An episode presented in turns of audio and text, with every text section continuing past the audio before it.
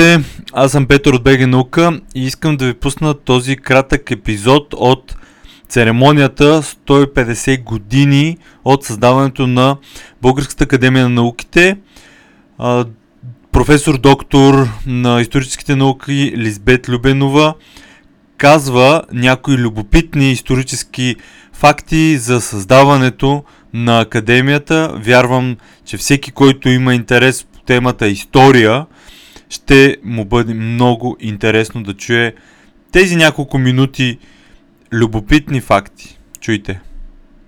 Уважаеми академик Ревалски и академична колегия, госпожо вице-президент, госпожо Фандъркова, скъпи доктор Врабевски, председател на Фундация Българска памет, най-големият дарител на научния архив на БАН, звеното, което имам честа да оглавявам, Ваше благоговенство, колеги и приятели!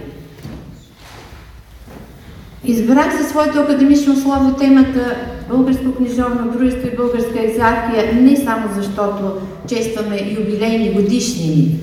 151-та година от създаването на Българското книжовно дружество и 150 години от учредяването на българската екзархия, а защото нашето възраждане започва с този уникален културен модел – и двете учреждения фактически са дело само и единствено на българския народ, създадени въпреки трудностите в една чужда етническа среда и в една чужда политическа система.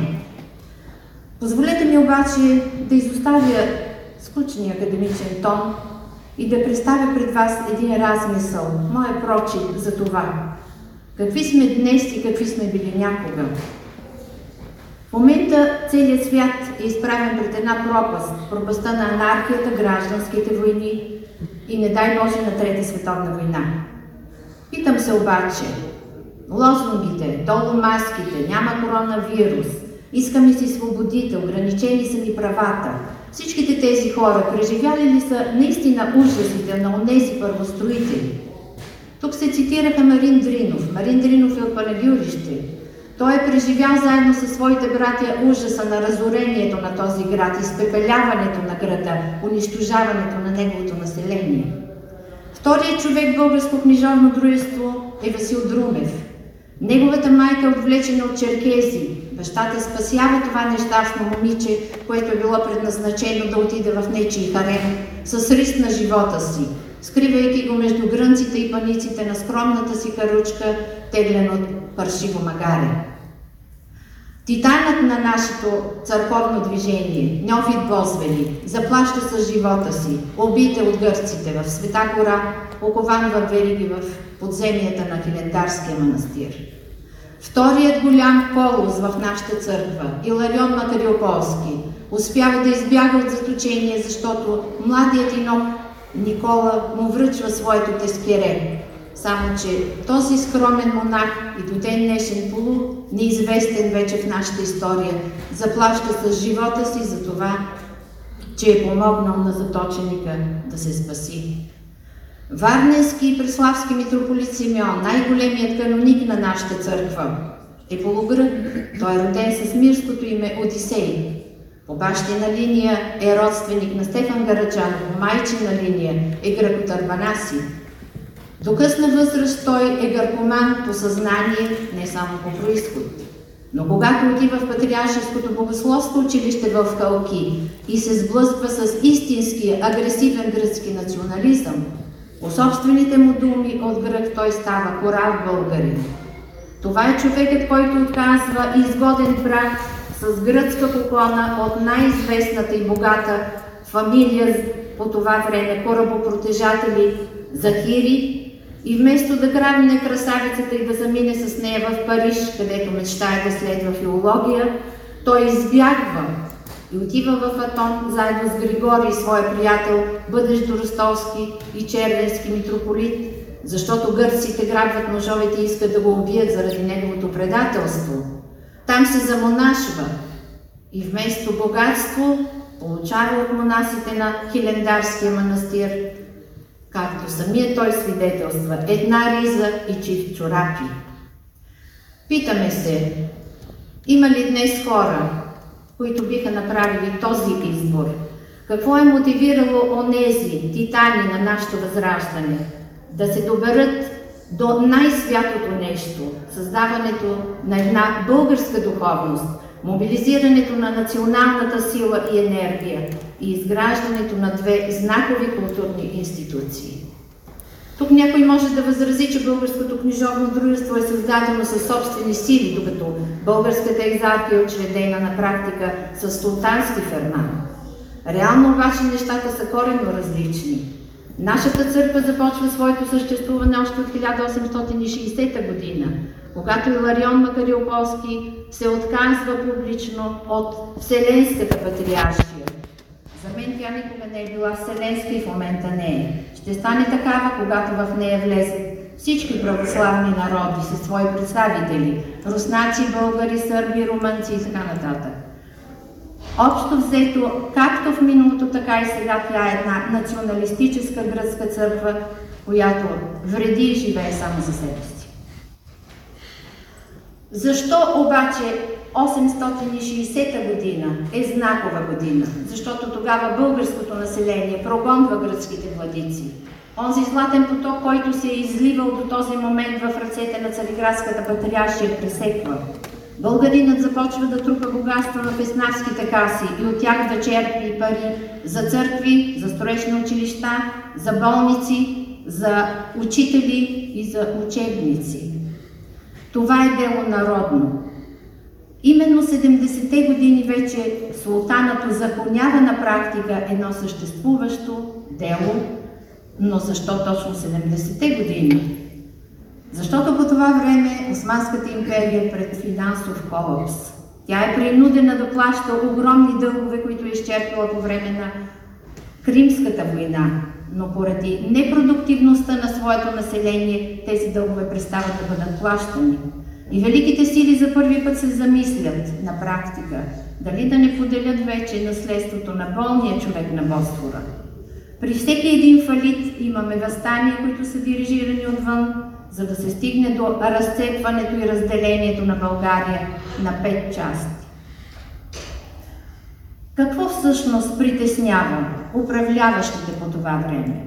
Притеснява ги това, че българската екзархия бавно и полека започва да очертава етническите граници на българския етнос, а те се оказват прекалено големи, Епархиите, в които българите избират свои владици, се простират от Албания до Добруджа, от Македония до Мизия и Тракия. Този процес е трябвало да бъде стопиран и то по тази причина нашето възраждане беше усъкатено.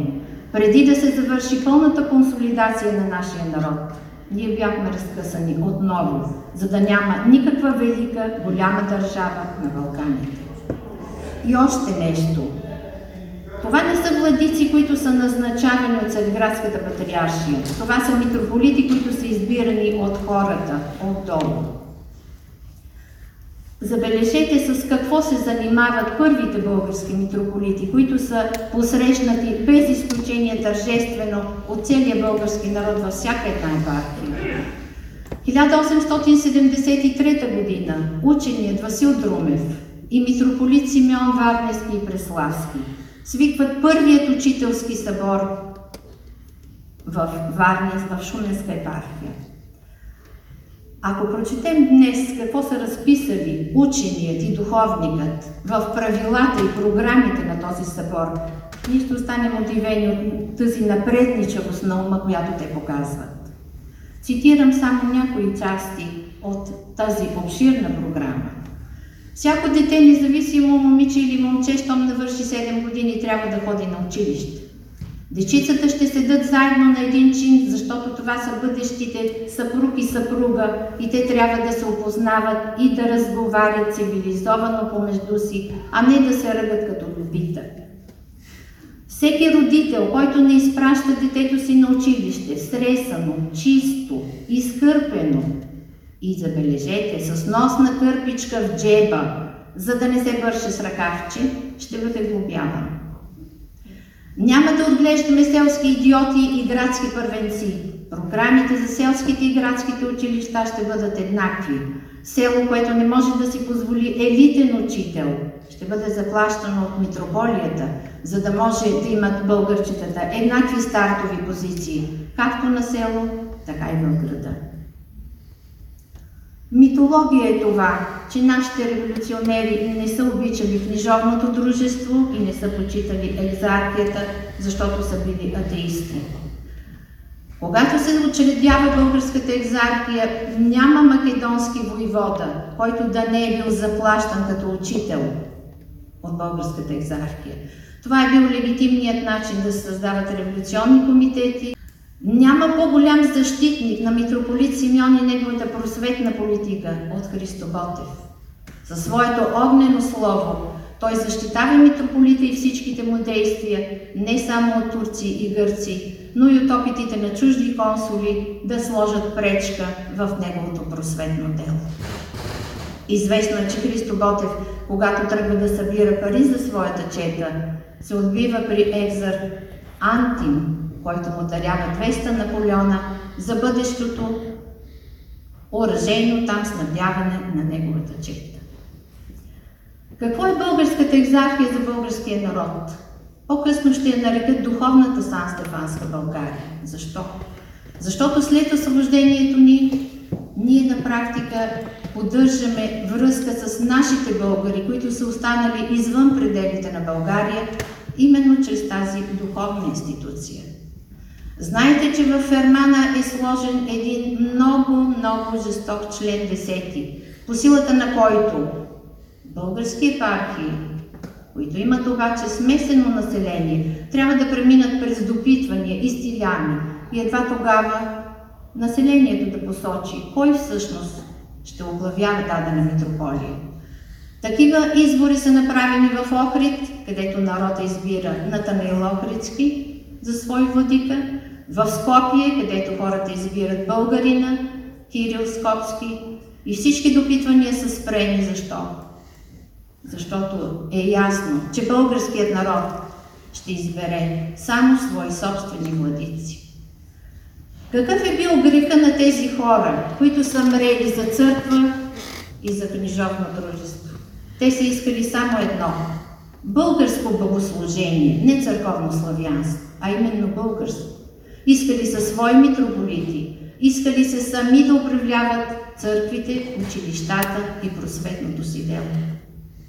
И когато по-късно ще гръмне в училище онзи хим «Върви народе възродени», това наистина ще бъде реалност, защото науката и църквата са изграждали една духовност, една общност, която ще бъде бъдеща свободна България. Сбъдва ли се този национален идеал? Категорично не. След освобождението на България обаче, българските владици имат изключително висок престиж. Екзархантин е председател на учредителното народно събрание. Митрополит Симеон е негов заместник. Васил Друмев е първият министър-председател на България. Синодалният превод на Библията е дело на учени от бан академици и на духовници, между които и последният български владика в Македония, Борис Охридски. Васил Златарски, един от полосите на нашата медиевистика, на практика не е бил много добър гръцкия, е използвал услугите на онзи, наистина осъзнат гъркоман, митрополит Симеон, за да му превежда текстове от гръцки язик. Към неговата компетентност се е допитвал и Сава Стефанов Бобчев, когато е изучавал традиционното българско право. Тоест, на лице е една колаборация, един синтез между науката и духовенството. Защо? Защото нашето духовенство, по-голямата си част е имало научни изяви, участвало е в политиката и в това, което Симеон Радев ще нарече строители на съвременна България. По тази причина не само митрополит Симеон е академик на БАН, такива са изключително много учени, Първият ректор на Софийския университет Александър Теодоров Балан дълго време е екзархийски чиновник. Иван Снегаров, академик на БАН, е първият изследовател заедно с академик Петър Ников на църковните борби. Това са хора, които не са правили граница и разлика между двете институции, защото за тях целта е била една – духовен просперитет. Екзархията и академията и цялата наша интелигенция спасиха е българските евреи от унищожение в навечерието на Втората световна война, а ние съвременниците, не всички, разбира се, но някои от тях поругаха това свято дело, изкривявайки го и го, деформирайки го и до ден днешен. Какво се случи обаче на изхода на този духовен подем? След Втората световна война, последният български екзър Стефан пристъпва по заповед на маршал Толбухин към едно безпредседентно дело – ликвидиране на схизмата от диктат на Цариградската патриаршия. Малцина са тези, които са прочели внимателно томосът, който ни е връчен от Цариградската църква. В него се казва, че ние никога няма да поискаме своя патриаршия и че се отказваме не само от всичките си митрополии и епархии, извън политическите граници на държавата, но се отказваме от своето културно наследство и връзка с тези българи, останали съседни наши държави. И няма да се чудим днес, когато Македонската църква се обръща към българския синод, за да го признае за църква майка, че от София мълчат, по простата причина, че ние сме сложили подписите си под този срамен документ. Ние сме се отказали категорично и от своето културно наследство и от своята памет в тези земи, в които живеят истински българи. Завършвайки, тъй като лимита ми вече изтече, искам да припомня нещо. Ние сме държави с стари устои. Времената са ни оставили послания, защото сме преминали през много трудности, през много по-големи жестокости и изпитания, отколкото в днешно време. В един средновековен ръкопис може да прочетем следното.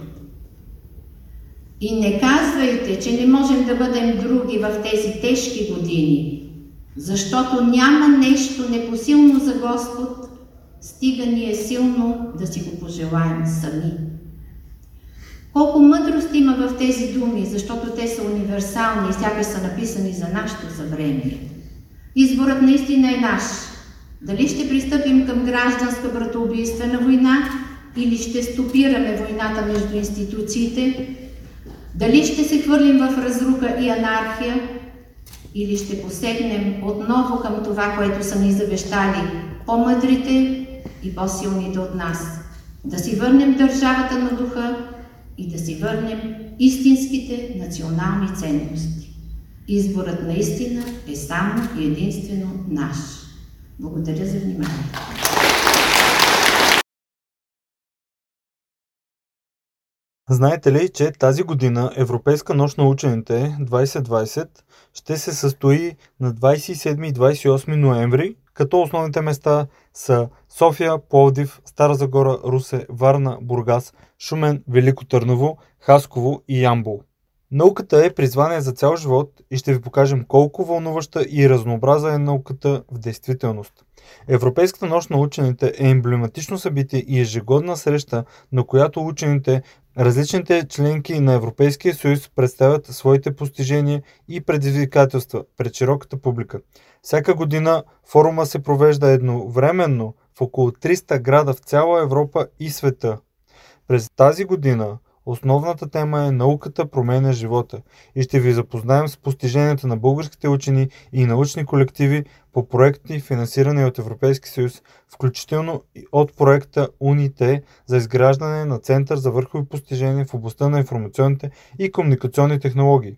Планирани са демонстрации, творчески и забавни прояви, както различни събития в страната, предхождащи нощта и паралелни виртуални събития. Много от инициативите са посветени на постиженията на млади хора.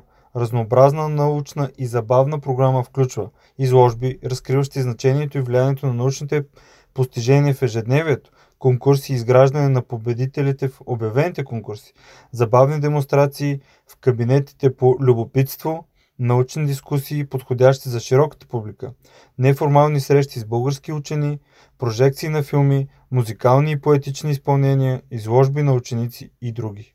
Организаторите са предприели необходимите мерки и ще съблюдават стрикно препоръките на правителството във връзка с ограничените разпространение на COVID-19 за осигуряване на безопасна среда за участниците и посетителите на събитията.